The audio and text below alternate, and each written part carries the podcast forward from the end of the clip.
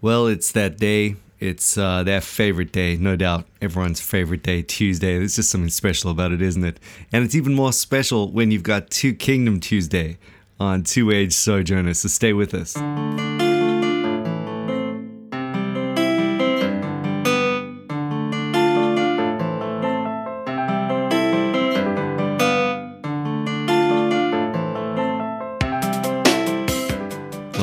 Thanks uh, for staying with us. And actually, there is no us; it's just me.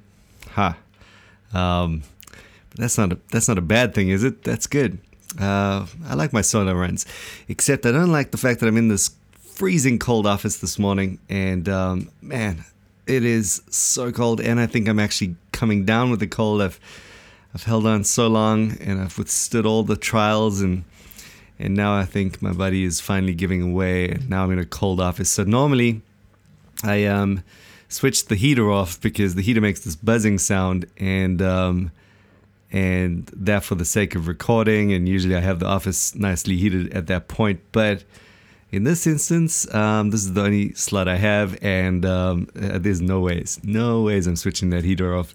So I'm sorry if you can hear a little bit of a buzz there. Uh, tried to minimize that as much as possible, but um, you know, you're going to get what you get. Um, all right, so Two Kingdom Tuesday. If you remember, we're looking at this uh, this book by John Frame called uh, The Escondido Theology, one of his many books that he's written, and uh, obviously it just uh, works well. Um, I don't know. I suppose just. Uh, with the subject of two kingdoms, in that it um, it's taking on um, a, a school of thought um, John Frame wants to take on the Escondido guys, and Escondido uh, is kind of a shorthand for uh, Westminster Seminary Escondido, and most of the faculty there are kind of Two Kingdom. Uh, not all of them though, and so it's a bit of a misnomer label. And yakety schmackety, I've been through all of that already. So let me refer you back to previous um, instances where we've spoken about that. But I'm just going to press on if that's okay with you, and uh, just ask you to go and uh, just just check out previous episodes if you're feeling a bit lost in space as to why we would we would even talk about this stuff. Um, one of the chapters in the book is by, uh, or at least is a critique of Meredith Kline's Kingdom Prologue. So it deals with Klinean two kingdom thought directly at that point, or Reformed two kingdom thought as arising from Kline's theology, which is why it's relevant. Uh, we could do it on Meredith Monday, but we're doing that other thing with Chris. So I thought, hey, let's just put this into Two Kingdom Tuesday. And so that's the overlap. Even though um, it's worth saying, just because in this particular episode, I'm not, you know, it's not going to be 100% related to the two kingdom ideas. It's more just a setup on the on the same uh, train of thought as we look at that chapter. But um, interesting stuff, nevertheless, and important background information to what Kline wants to do in, in, in Kingdom Prologue and uh, and just, I suppose, in, in general with his writings, and then what Frame uh, wants to do in his critique against Kline. Uh, in that chapter. So, stuff that we got to know about one way or another. And like I say, you know, this is the real, I don't know, in some sense, the nerdy day. I suppose they're all kind of nerdy, but you know what I mean? Kind of solo mic nerdy day. And, um, and so feel free to skip over this day if it's not your cup of tea. But if you're sort of, if you want to enroll in the Days of Our Lives saga, that is Escondido Theology, um, well, stay tuned because it just gets deeper and more interesting as you go. And it honestly feels like you're watching a soap opera sometimes. Um, all right, so here we go. We're on uh, page 153 um, of the book, and that's on the chapter concerning Meredith Kline. Um, let me go ahead and just I've actually just want to kind of look at a very short section in this episode, so I might, I might just go ahead and read it all. Um, just to get you completely clued in on uh, what I'm saying. Again, if you do have the book, just you know, don't feel like you need to go buy the book though. Uh, at this point, it's really not that amazing. Uh, but here it is. Uh, he says on page 153, still in the opening. I do believe, however, and uh, we're kind of starting midway through a kind of random paragraph here. But I do believe, however, that a change came over him, talking about Kline, in later years. By the mid 1970s, he had developed a system of thought that he considered unassailable. Um, and he says, and he had little sympathy for those who differed with him in any significant way. He came to believe further that his distinctive and often um, innovative positions were essential to Reformed orthodoxy, even that they should be considered tests of orthodoxy uh, or boundary markers, as Scott Clark would say.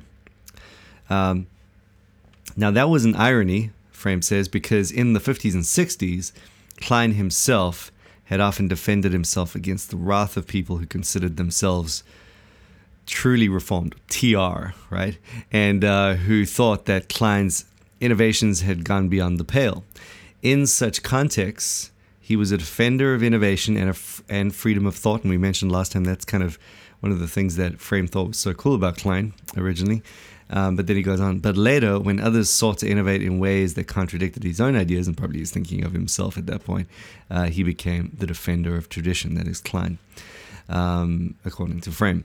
Uh, just one little, two more sentences. Uh, exchanges in the late 1970s, particularly with Greg Bahnsen and Norman Shepherd, seemed to me to be uh, especially important factors in this change. Kline came to believe that Bahnsen's theonomy seriously misconstrued the nature of the new covenant and that Shepherd's view of justification was a new legalism.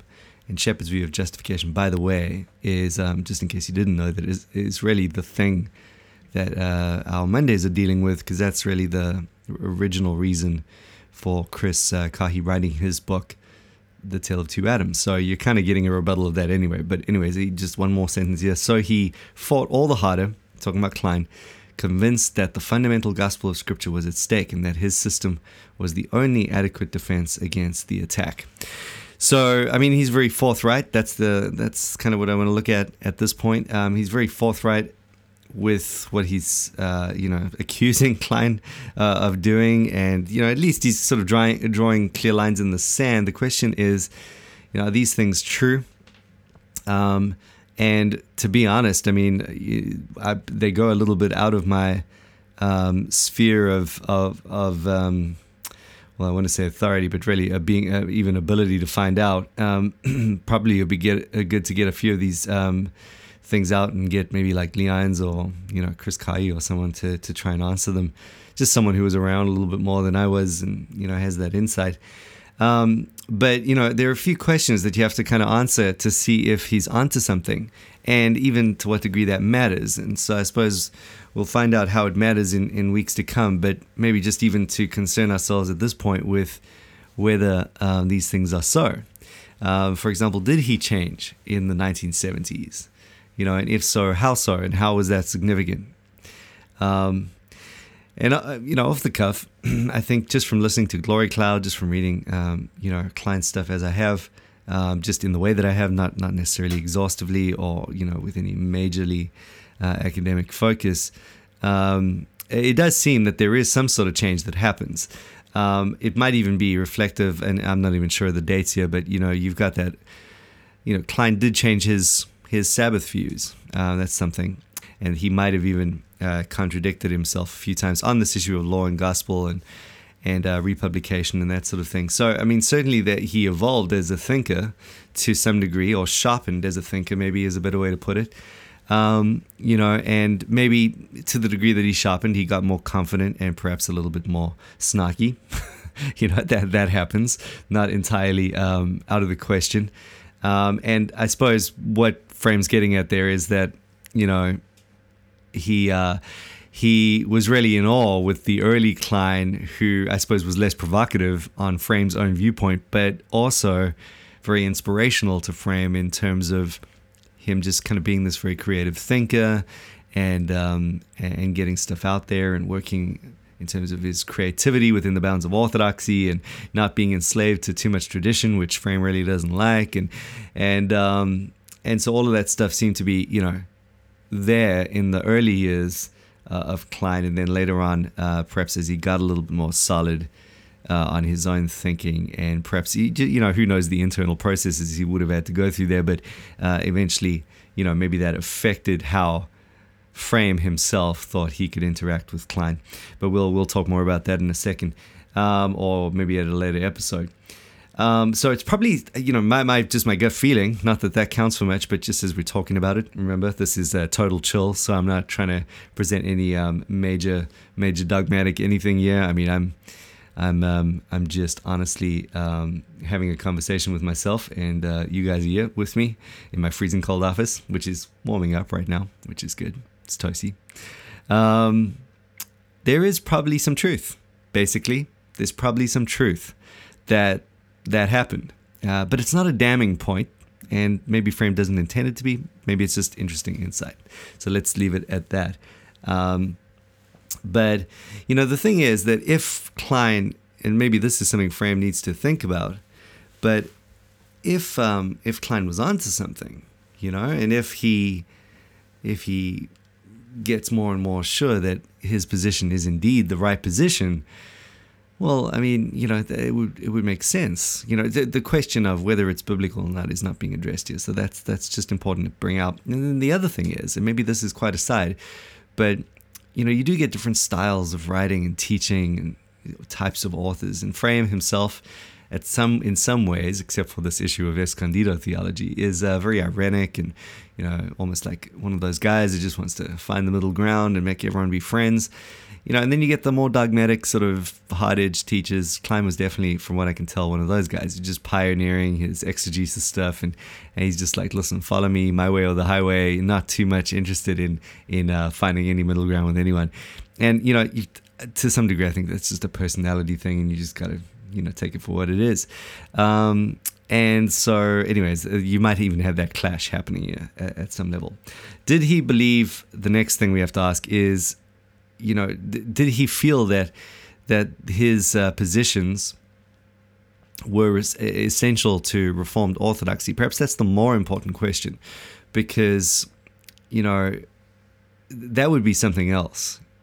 Um, and again, it's difficult because at, we're not asking the question uh, as to did he have a full conviction that he was right, but did he believe that his um, his own position was the test of Reformed orthodoxy. It's a kind of different, different question there.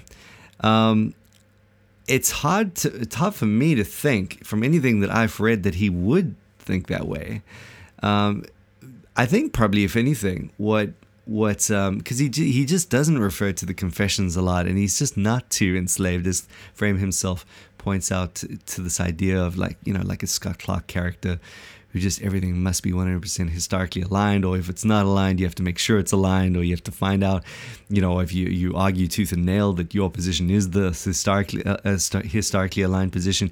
I mean it just does not strike me that um, um, you know Kline in any way thought along those lines uh, i could be wrong and this is be interesting to get someone who sat in uh, under his ministry uh, to speak in on this, but but yeah, just uh, from from going on what he he wrote, he's just carving his own path. He's stoked. If anything, I think here's here's how it works with Kline. He's like, listen, I'm going to give you what you need to stay in your own reformed tradition. that's what it, that's how it comes across to me. You know, hey, your tradition, you know, your Reformed Orthodoxy lacked a little bit in its biblical historic sort of uh, underpinnings um, or your it's, it's biblical, theological, systematic underpinnings. So, hey, I'm going to just give you a little bit of a birthday present. Here we go. Have covenant theology freshly analyzed by Meredith Kline, and voila! Now you can support your own confession. That's kind of any you know the the the, the attitude I get out of it. And um, again, that that might have some bad things attached to it, good or bad, but it's just not exactly what what he's uh, being accused of. Yeah, um, I suppose maybe accusation is too strong of a word, but you know what I mean. Um, it's the way he's being represented up front.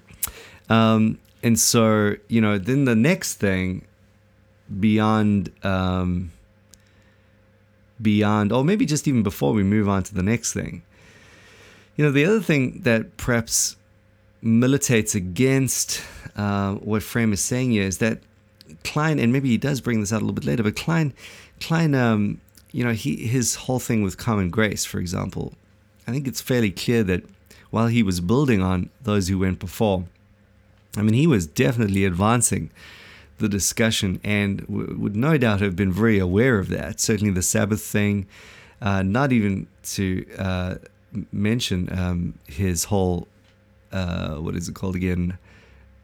Boy, oh boy, I'm having a bit of a brain freeze. Um, oh, of course, republication. wow, just uh, pretend you didn't hear me. There, um, his whole republication thing, right? The thing for which he is greatly famous, and framework view as well. Um, you know, these are things that you know, I just can't see Kline. You know, I mean, I, he understands he's, advancing the Reformed confessional tradition in some ways, or, or pushing the envelope on it. But I mean, to use that as tests of orthodoxy, it would just be weird if that was the case. If anything, he was in those early years, as Frame said, you know, he starts I mean, he's being hammered himself. You know, he would have been very aware of the need to defend himself on his particular viewpoints there. He would have had a few, you know, I don't want to say idiosyncratic viewpoints, but um, certainly viewpoints that um, they were not popularly held to. Maybe let's leave it at that. Um, so, anyways, bottom line is um, eh, just to just to give a, a definitive affirmation to one of the things that that um, Frame is saying here is, you know, did Kline defend himself from the the wrath of those who considered themselves truly reformed before the 60s and 70s or uh, 50s and 60s. Um, I think I think he did. I think that's right. Uh, just again, not going on. Obviously, I wasn't there at the time, but but going on, um, you know, what he's written. And you, you just think about those articles that he wrote. Um, I think it was prior to the 60s. He wrote the framework view thing. So he's obviously he's going to get clubbed for that. He would have had to defend himself uh, from many people that that um, you know would, would think of themselves as truly reformed and whatever that would bring. Um, the intrusion and the Decalogue, I think it's called intrusion and the Decalogue or something like that. Well, his intrusion ethics, one way or another. You know that's gonna. I mean, can you imagine? Wow, that would have stirred up. A, uh, pretty sure that was before the '60s or somewhere around then um, the Tables of the Covenant. You know, he's all A and E, all his A and E stuff, pretty much. Um, Divine Kingship, um, as he exposits Genesis. So, and then even the canon, obviously the canon and covenant stuff. Um, I think you've wrote an article, probably maybe that was a little bit on, but anyway, bottom line is you get the you get the point. I mean, he was very controversial, and no doubt, you know, just uh, pushing the envelope on so many different points and you know he definitely would have had to defend himself there so i think that's right that's a good point. point and then the, i suppose the next thing is is it really an ironic thing that he himself ends up being this militant proponent of tradition you know while while he uh, himself had to sort of fight against it in that in those early years um, and years where I, it just doesn't make sense to me i don't feel like it it sits well um, because he keeps on writing that way. I mean, toward the, I think if that was the right way to approach it, you'd probably see a different Kline, not so eager to go against the the mold from that point on. Um, you know, he's but but toward the end of his life, I mean, the whole thing there was he he sort of, you know, completely blew the hatch on the whole Sabbath thing. Um, no doubt, I mean, stirred stirred some crazy pots there. Um, yeah, I mean, what else? I, I, I just feel like he stayed fairly edgy all the way through and never really became a traditionalist. So I don't think it's true um, that he necessarily, just from what I've read, just from what I've read, and of course, uh, Frame will always have the uh, upper hand in some sense in that he's there and he was, he's just writing from his own um, experience here. But, but just from what I've read, um, you just can't see it. You can't see it happening. You can't see Kline pulling the, the traditionalist card and, and flipping in on himself and all of a sudden, you know, just turning against Frame just for the sake of tradition because Frame's got this like novel idea and now all of a sudden he's, you know, Kline's all into, um, you know, the confession and whatnot. I mean, I, I just, yeah, probably what, what, what did happen, you know, and just to kind of interpret this, um, this is according to me, of course, very authoritative, but, um, you know, it probably what did happen is that he did get, get a little bit more solid on some things that he at, at first was kind of testing the waters with or putting out there. And, you know, over the years, you defend yourself against some, some sharp views and, you know, you, you make sure that you uh, have covered your ground. Obviously, you're going to gain a sense of confidence in those things. And then it's almost like it all got put to the middle. And I think probably Frame correctly identifies the time period in which this all happens. And, you know, uh, Kline was seeing a real problem with the Norman, she- Norman Shepherd issue, with John Murray, with the Bahnsen thing. And, and so he's like, listen, you know, you're going to get the best of Kline so far. Here's Kline's greatest hits, you know, and he's, he's obviously not going to hold any punches at that point. And uh, I think it's good that he didn't. I mean, wow you uh, you had some pretty serious stuff being debated at that point, and uh, Kline was the guy for the job. You know, at the end of the day. Um, well, at least again, according to my perspective, obviously Frame doesn't feel that way, but you know that would that would account for the shifting gears. I think, um, uh, if nothing else. I mean, maybe one more question is worth looking at in terms of what might have changed, um, and maybe this sort of folds in on the the issue of you know what style of teaching and you know was there anything irenic and could anything have been improved upon and that sort of thing. I mean, you do notice if you've ever read that um, that article against Bahnsen, um, that review, and then Bahnsen comes back with this monstrous reply and. But it just got gnarly, you know. Like you, Kline, and, and you see, especially with Bahnsen's reply, it's very ironic, very smooth, very calm you know. Um, so I found myself agreeing with with Kline on that one, but you know, disagreeing with his tone and agreeing with Bahnsen's tone. So it leaves you in that kind of precarious scenario. But he's just like, oh my goodness, you know, this Bahnsen guy uh, with his overheated typewriter, and you know, I don't. That's obviously a paraphrase, um, and uh, this monstrosity of a perversion of the gospel. And, you know, so Kline really let rip in that article. And, you know, that reflects something of a kind of perhaps lack of tact and, um, you know, and may, maybe that reflects something that, that Kline probably, you know, might well have, um, uh, you know, I don't know, just clashed with Frame in some way, and maybe it, just wasn't pleasant, you know. And at, th- at that level, you know, there's always room for for growth and criticism and whatnot. And so I think probably it, it would be an interesting exercise if this could ever be done. You just turn back the clock, specifically as as Frame and Kline uh, work this thing out. You know, if Kline had had perhaps more of a pastoral sort of you know, I don't know. But even as I say that, it's like asking Luther to be more pastoral as he does the Reformation, you know? Or just just just deal gently with those Roman Catholics, Martin Luther.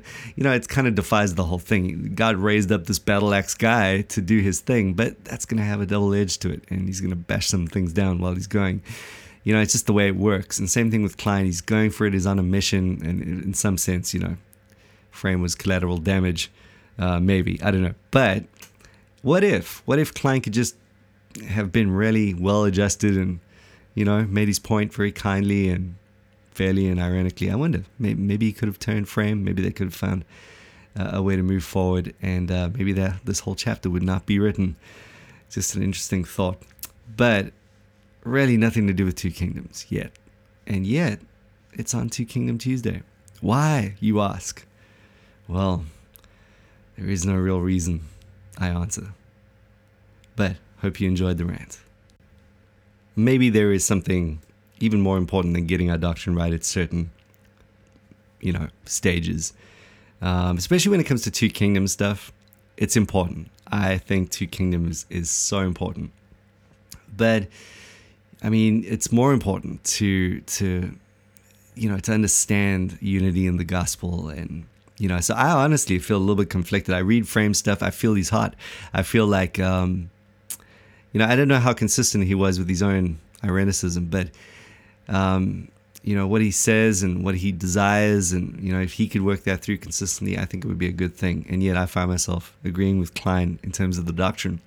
So maybe it's a challenge. You know we got to just try and do uh, this uh, as best we can with the greater picture in view. And um, and this is really just one little voice from one lonely two-age sojourner year in his office just uh, putting that out there. But maybe it affects the conversation you have this week. You know, maybe you get to talk to someone who is not on your same page doctrinally, um, and maybe you're able to, in in a sense of maturity, and identify that that's not the end of the world, um, and maybe you're able to kind of win someone over with with just kind words and and hearing them out. Maybe it is a gospel issue and maybe you're able to identify that and maybe you need to take it down at the knees. I'm all for that as well.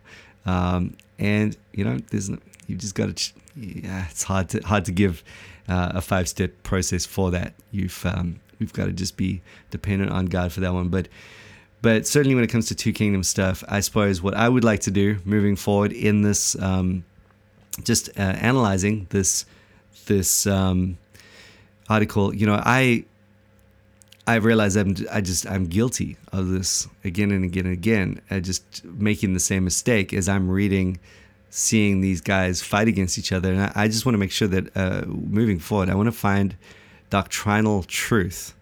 I want to land on good theology. I don't want to make compromises, but I want to do it in such a way that doesn't repeat the mistakes of those things, uh, those attitudes, those words that were perhaps said. Um, you know, too harshly uh, to brothers.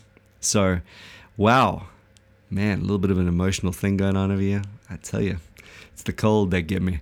All right, that's it for today. I'm turning this into a rant. I hope you have a great day and uh, stay with us for some double trouble tomorrow. Bless you.